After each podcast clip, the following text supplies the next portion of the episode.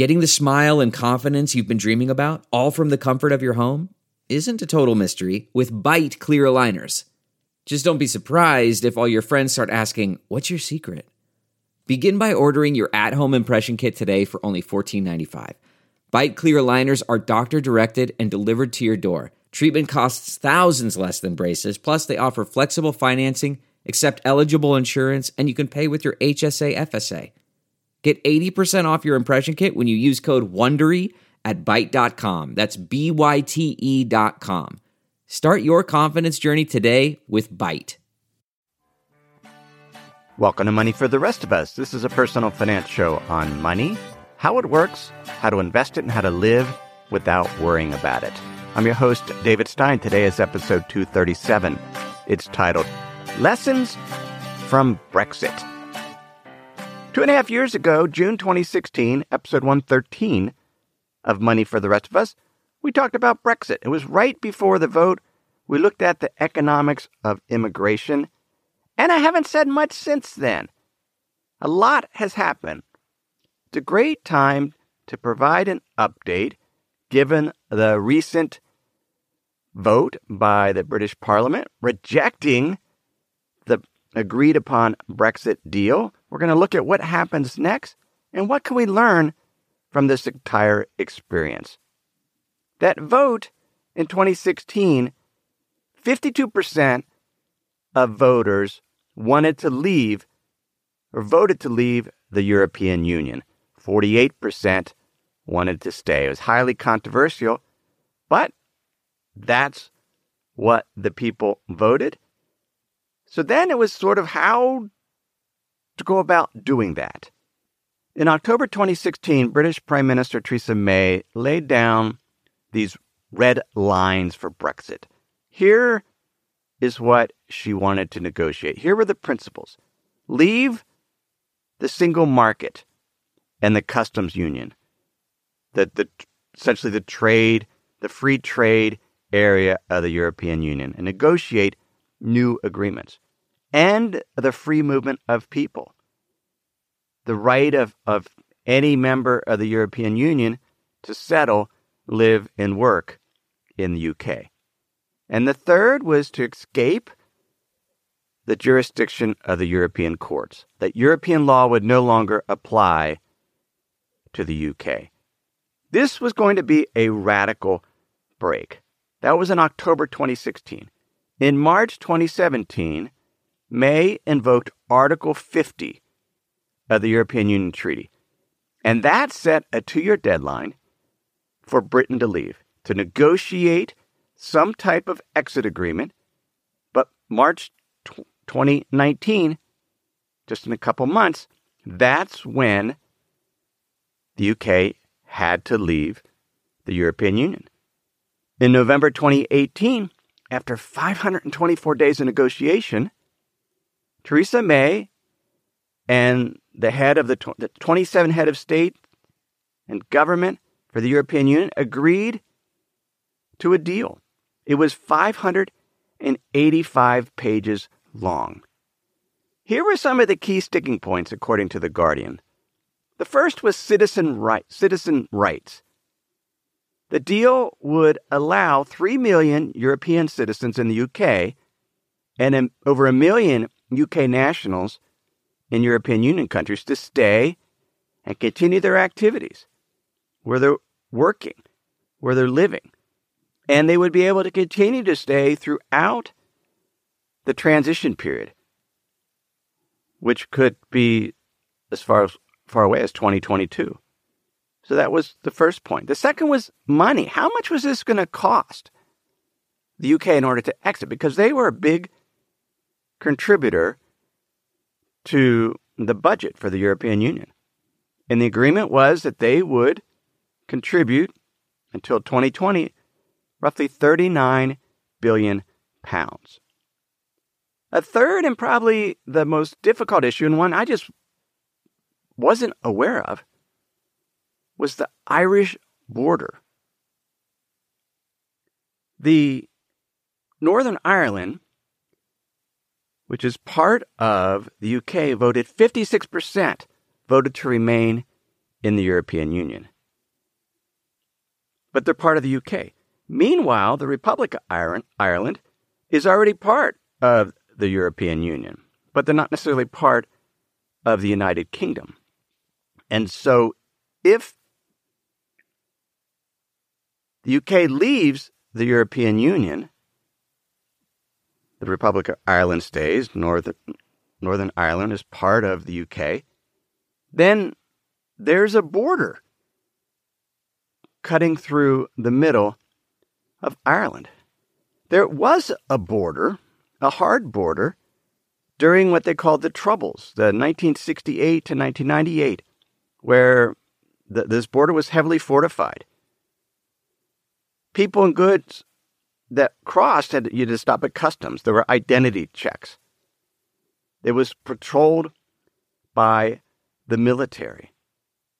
And on Good Friday, 1998, there was an agreement to essentially erase that border, to, to start allowing citizens from one side to go to the other side.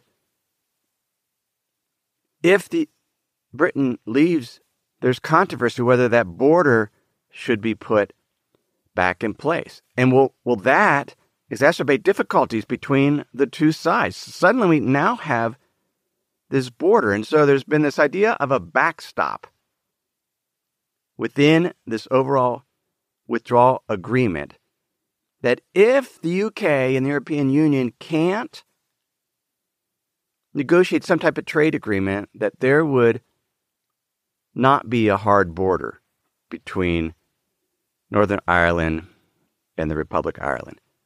That in the interest of maintaining peace there, there wouldn't be a hard border. But then if there's no hard border between the two Ireland sides, then potentially there would be a border outside of Ireland. In other words, they would have to be checking goods coming from from England into Ireland. And it was it was highly controversial because there's concern about those that want to leave the European Union from the UK that th- this backstop potentially means that UK can't leave because they're, they're not able to negotiate a trade agreement and Northern Ireland being part of the UK. And it's just this, this very controversial. Here's how the BBC put it. They said that Theresa May had negotiated this draft deal with the European Union it would see Northern Ireland staying aligned to some rules of the European Union's single market if another solution cannot be found by the end of the transition period in December 2020. That means that goods coming into Northern Ireland would need to be checked to see if they met European Union standards. It would also involve a temporary single custom territory, effectively keeping the whole of the UK in the European Union customs union, unless and until both the EU and the UK agree that it is no longer necessary. And that was a sticking point. The Financial Times commissioned a short film written by Clare Dwyer Hogg and narrated by Irish actor Stephen Rea. Fascinating. I'll link to it in the show notes. But he's walking along the border and he's describing the European Union, and it's part of this discussion of this border the UK wanted to incorporate some technological solution to the to this border phenomena, and some of the negotiators called it magical thinking. And so this film has is one of the underlying themes is you know what is magical. Here's what Stephen Rea says, words written by Clare Dwyer Hogg. Roads that start here and end there, somehow allowing a wound to heal it's counterintuitive, but nothing to see now is more real than what was there then. Nothing to see means reality. Sounds magical, doesn't it? This is what magic in the day today looks like. The spirit of peace in the normality, nothing outward as such, no extra levity, just a gentleness in the modernity. Merely travel across political lines, work, school, grocery shops, back again. Magic is the absence sometimes. And there was Magic too in 1998, a very good Friday, and all the years in between to make the border disappear. There but not there. A line of imagination that needed imagination to make it exist while unseen. Nobody ever thought that dismantling the barricades like a jigsaw bit by bit was a temporary measure. We thought that concrete was broken down, all the wood burnt, weapons beaten to plows. We hoped by digging out old routes that grass would grow over lines drawn in war rooms. And even though we would know when we drove from one political sphere to the next, we would know, but the earth would not. And so maybe the stale, tight air around the site of fear, death, and human plight would burst, instead, allowing a flowing, a growing with time. None of us expected this would be swift, that overnight tensions would lift. No, we are not the type to put faith in magicians, but we want to believe in magic. And this is a start. In mid January 2019, the British Parliament began debating the withdrawal agreement. The debate went on for five days, and at the end, the deal was rejected. 432 votes against the withdrawal agreement, 202 in favor. May's own conservative party voted against her 3 to 1. The Economist wrote No plan by any modern British government has been so soundly thrashed as the Brexit deal thrown out by Parliament on January 15th. Next, then, May needed to present a Plan B to Parliament, which she did earlier this week. And then Parliament has time to negotiate and express their will what they think should happen. That includes perhaps a, a softer, what they call Norway plus Brexit, where they remain in the single market and customs union and something along those lines. Perhaps a second referendum that the people would again be able to vote to see if they wanted to stay or to leave. It potentially will require an extension of Article 50, the, the March 29th deadline, to allow more time for negotiation. But there's a problem with that because that March 29th deadline was partly to allow, there are upcoming European Union elections in terms of representatives for the European Union. And the, the UK's representation in the European Union, their seats have already been allocated to other countries. And so there, there's a question of can they get this resolved before the new European Union leadership representatives are put in place. Brexit, it's a bit of a mess right now.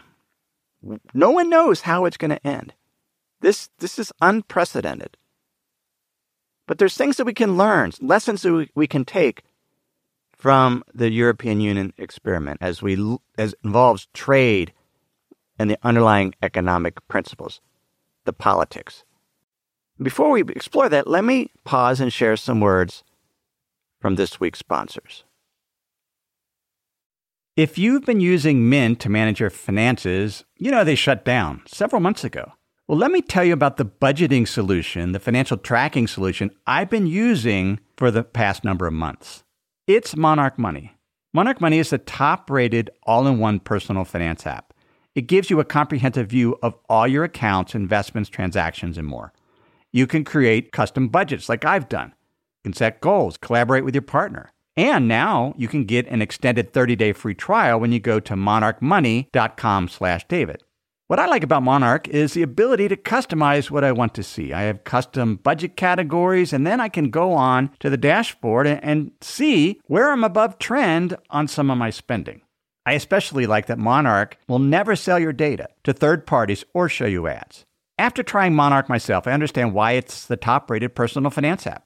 And right now, get an extended 30-day free trial when you go to monarchmoney.com slash David. That's M O N A R C H M O N E Y dot com slash David for your extended 30 day free trial. We have a brand new sponsor to our show. It's Yahoo Finance. Yahoo's been around for decades. My first email outside of work was a Yahoo email address. But the financial side, I've used on occasion primarily to get data for dividend histories for particular funds or ETFs. But I was pleasantly surprised to get back on Yahoo Finance to see how it's evolved over the years. Now it's really a financial dashboard where you can get an understanding of what's going on with the markets. There are relevant articles from Bloomberg, Reuters, the Associated Press, and the Yahoo Finance team. You can look at the economic events calendar and see which data series are being released that day and what the consensus is. You can see the pulse of the markets at any time by going to Yahoo Finance. In addition, you could see all of your investments and retirement accounts in one place. With Yahoo Finance, you get a consolidated view of multiple accounts. Yahoo Finance serves as a financial hub for your retirement accounts, but also comprehensive financial news and analysis. You need to check out Yahoo Finance, particularly if you haven't been there in a while. Check it out at yahoofinance.com. That's yahoofinance.com. The first lesson is to recognize that the longer an agreement has been in place, the more difficult it is to leave because it becomes part of the culture. The Economist points out that the UK has been part of the European Union in some form for 45 years. And so these agreements become part of the regulatory and institutional framework. It's how British business operates and the government operates. From airlines to car makers, banks to drug firms, police, security services, they become used to these agreements. They become difficult to walk away.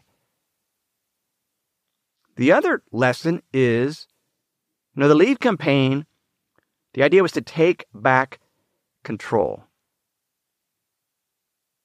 But the Economist points out, they write, if you take back the right to set your own rules and standards, it will by definition become harder to do business with countries that use different ones. If you want to trade, you will probably end up following the rules of a more powerful partner, which for Britain means the, the EU or America, only without a say in setting them. Brexit, Brexit thus amounts to taking back control in a literal sense, but losing control in a meaningful one. If you leave and you don't want to follow the rules anymore of a of a custom union, of a free trade agreement, then maybe your negotiating power isn't as strong and you have to I mean that's been the whole sticking point with this Irish border. I mean that that's part of you leave and then you have to figure out what about this hard border separating Northern Ireland from the Republic of Ireland? The second takeaway or lesson is something I, I came across as, as I was reading Mervyn King's book that I mentioned last week The End of Alchemy. He quotes or references a professor of international political economy from Harvard University. His name's David Rodrik. He writes the imbalance between the national scopes of governments and the global nature of markets forms the soft underbelly of globalization. A healthy global economic system necessitates a delicate compromise between these two the, the sovereignty of governments and globalization. There's a conflict there. He calls it the fundamental political trilemma of the world economy. He writes We cannot simultaneously pursue democracy, national determination, and economic globalization. If we want to push globalization further, we have to give up either the nation state or democratic politics. If we want to maintain and deepen democracy, we have to choose between the nation state and the international economic integration. And if we want to keep the nation state and self determination, we have to choose between deepening democracy and deepening globalization. Our troubles have their roots in our reluctance to face up to these ineluctable choices. Britain, the people voted to leave. That was democracy. But the representatives of the nation state are having difficulty negotiating how that exit will come about. And the idea of globalization is hurt as they pull out of, of this agreement.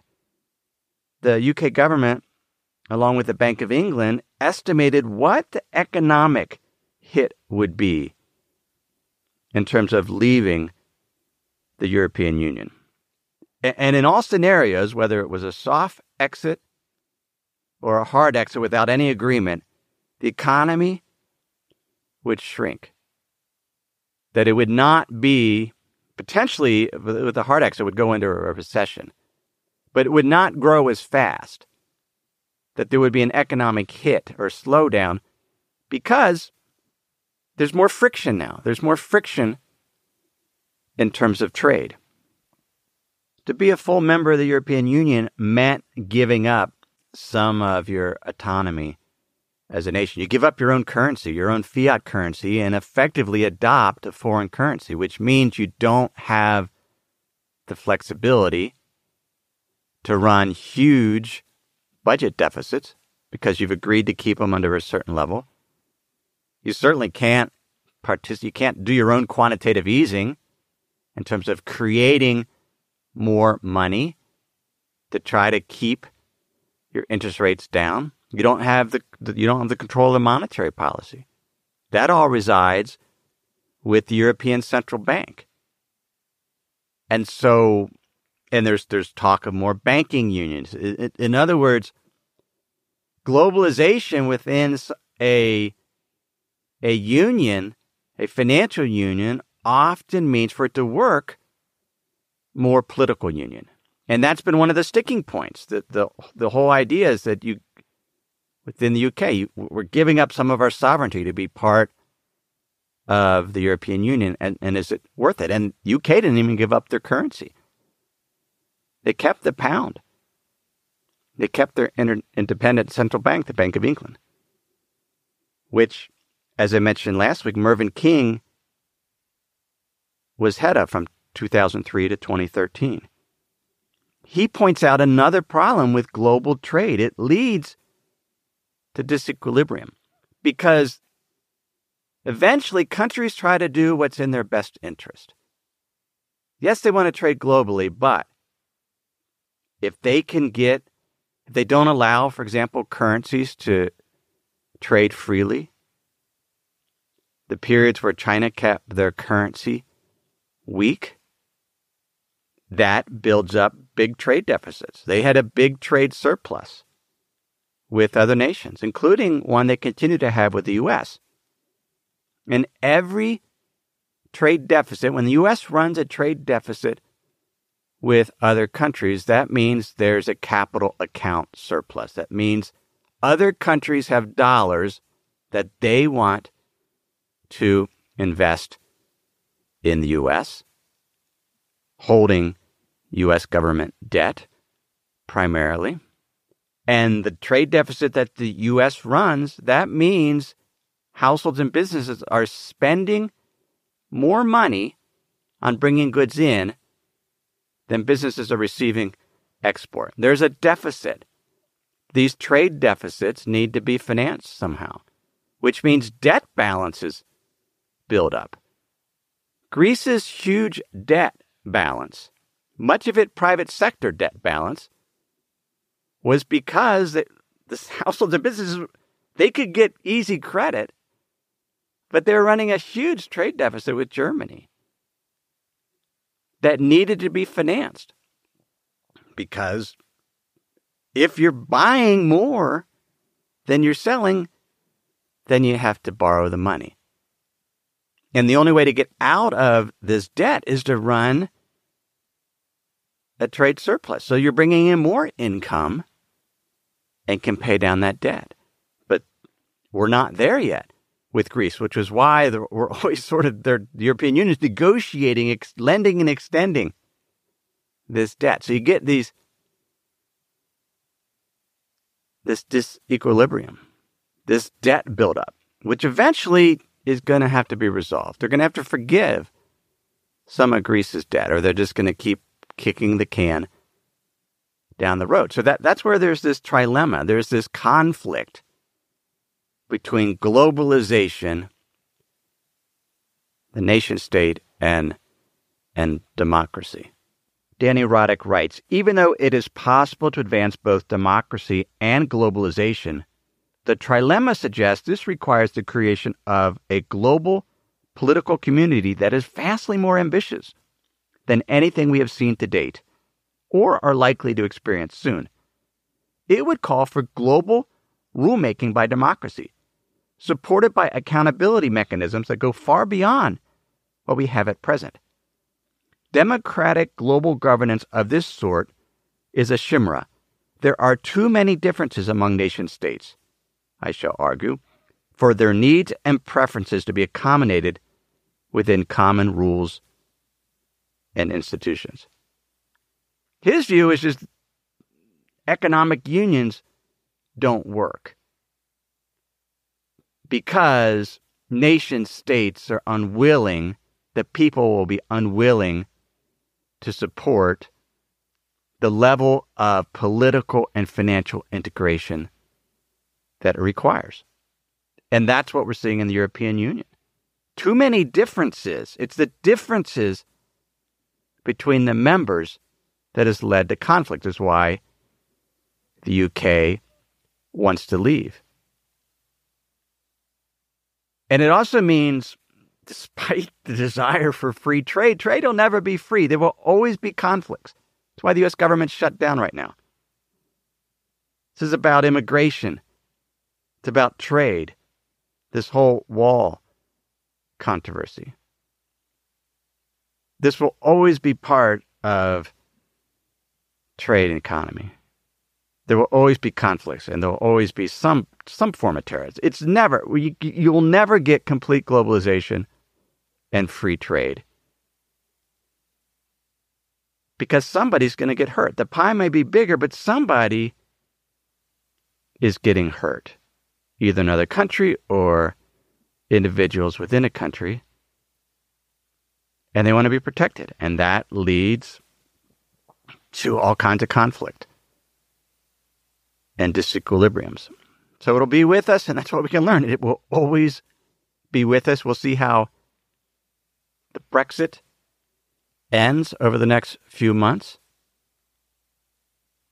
This is episode 237. You can get show notes at moneyfortherestofus.com. While you're there, please sign up for my free insider's guide. And I'll send you a weekly email with that week's show notes, as well as an article or essay I do each week on that particular week's episode or on some other topic. This is some of the best writing I do each week. I'd love to share it with you. You could sign up for my free insider's guide at moneyfortherestofus.com. Everything I've shared with you in this episode has been for general education. I've not considered your specific risk, risk situation. I've not provided investment advice. Simply general education on money, investing, and the economy. Have a great week.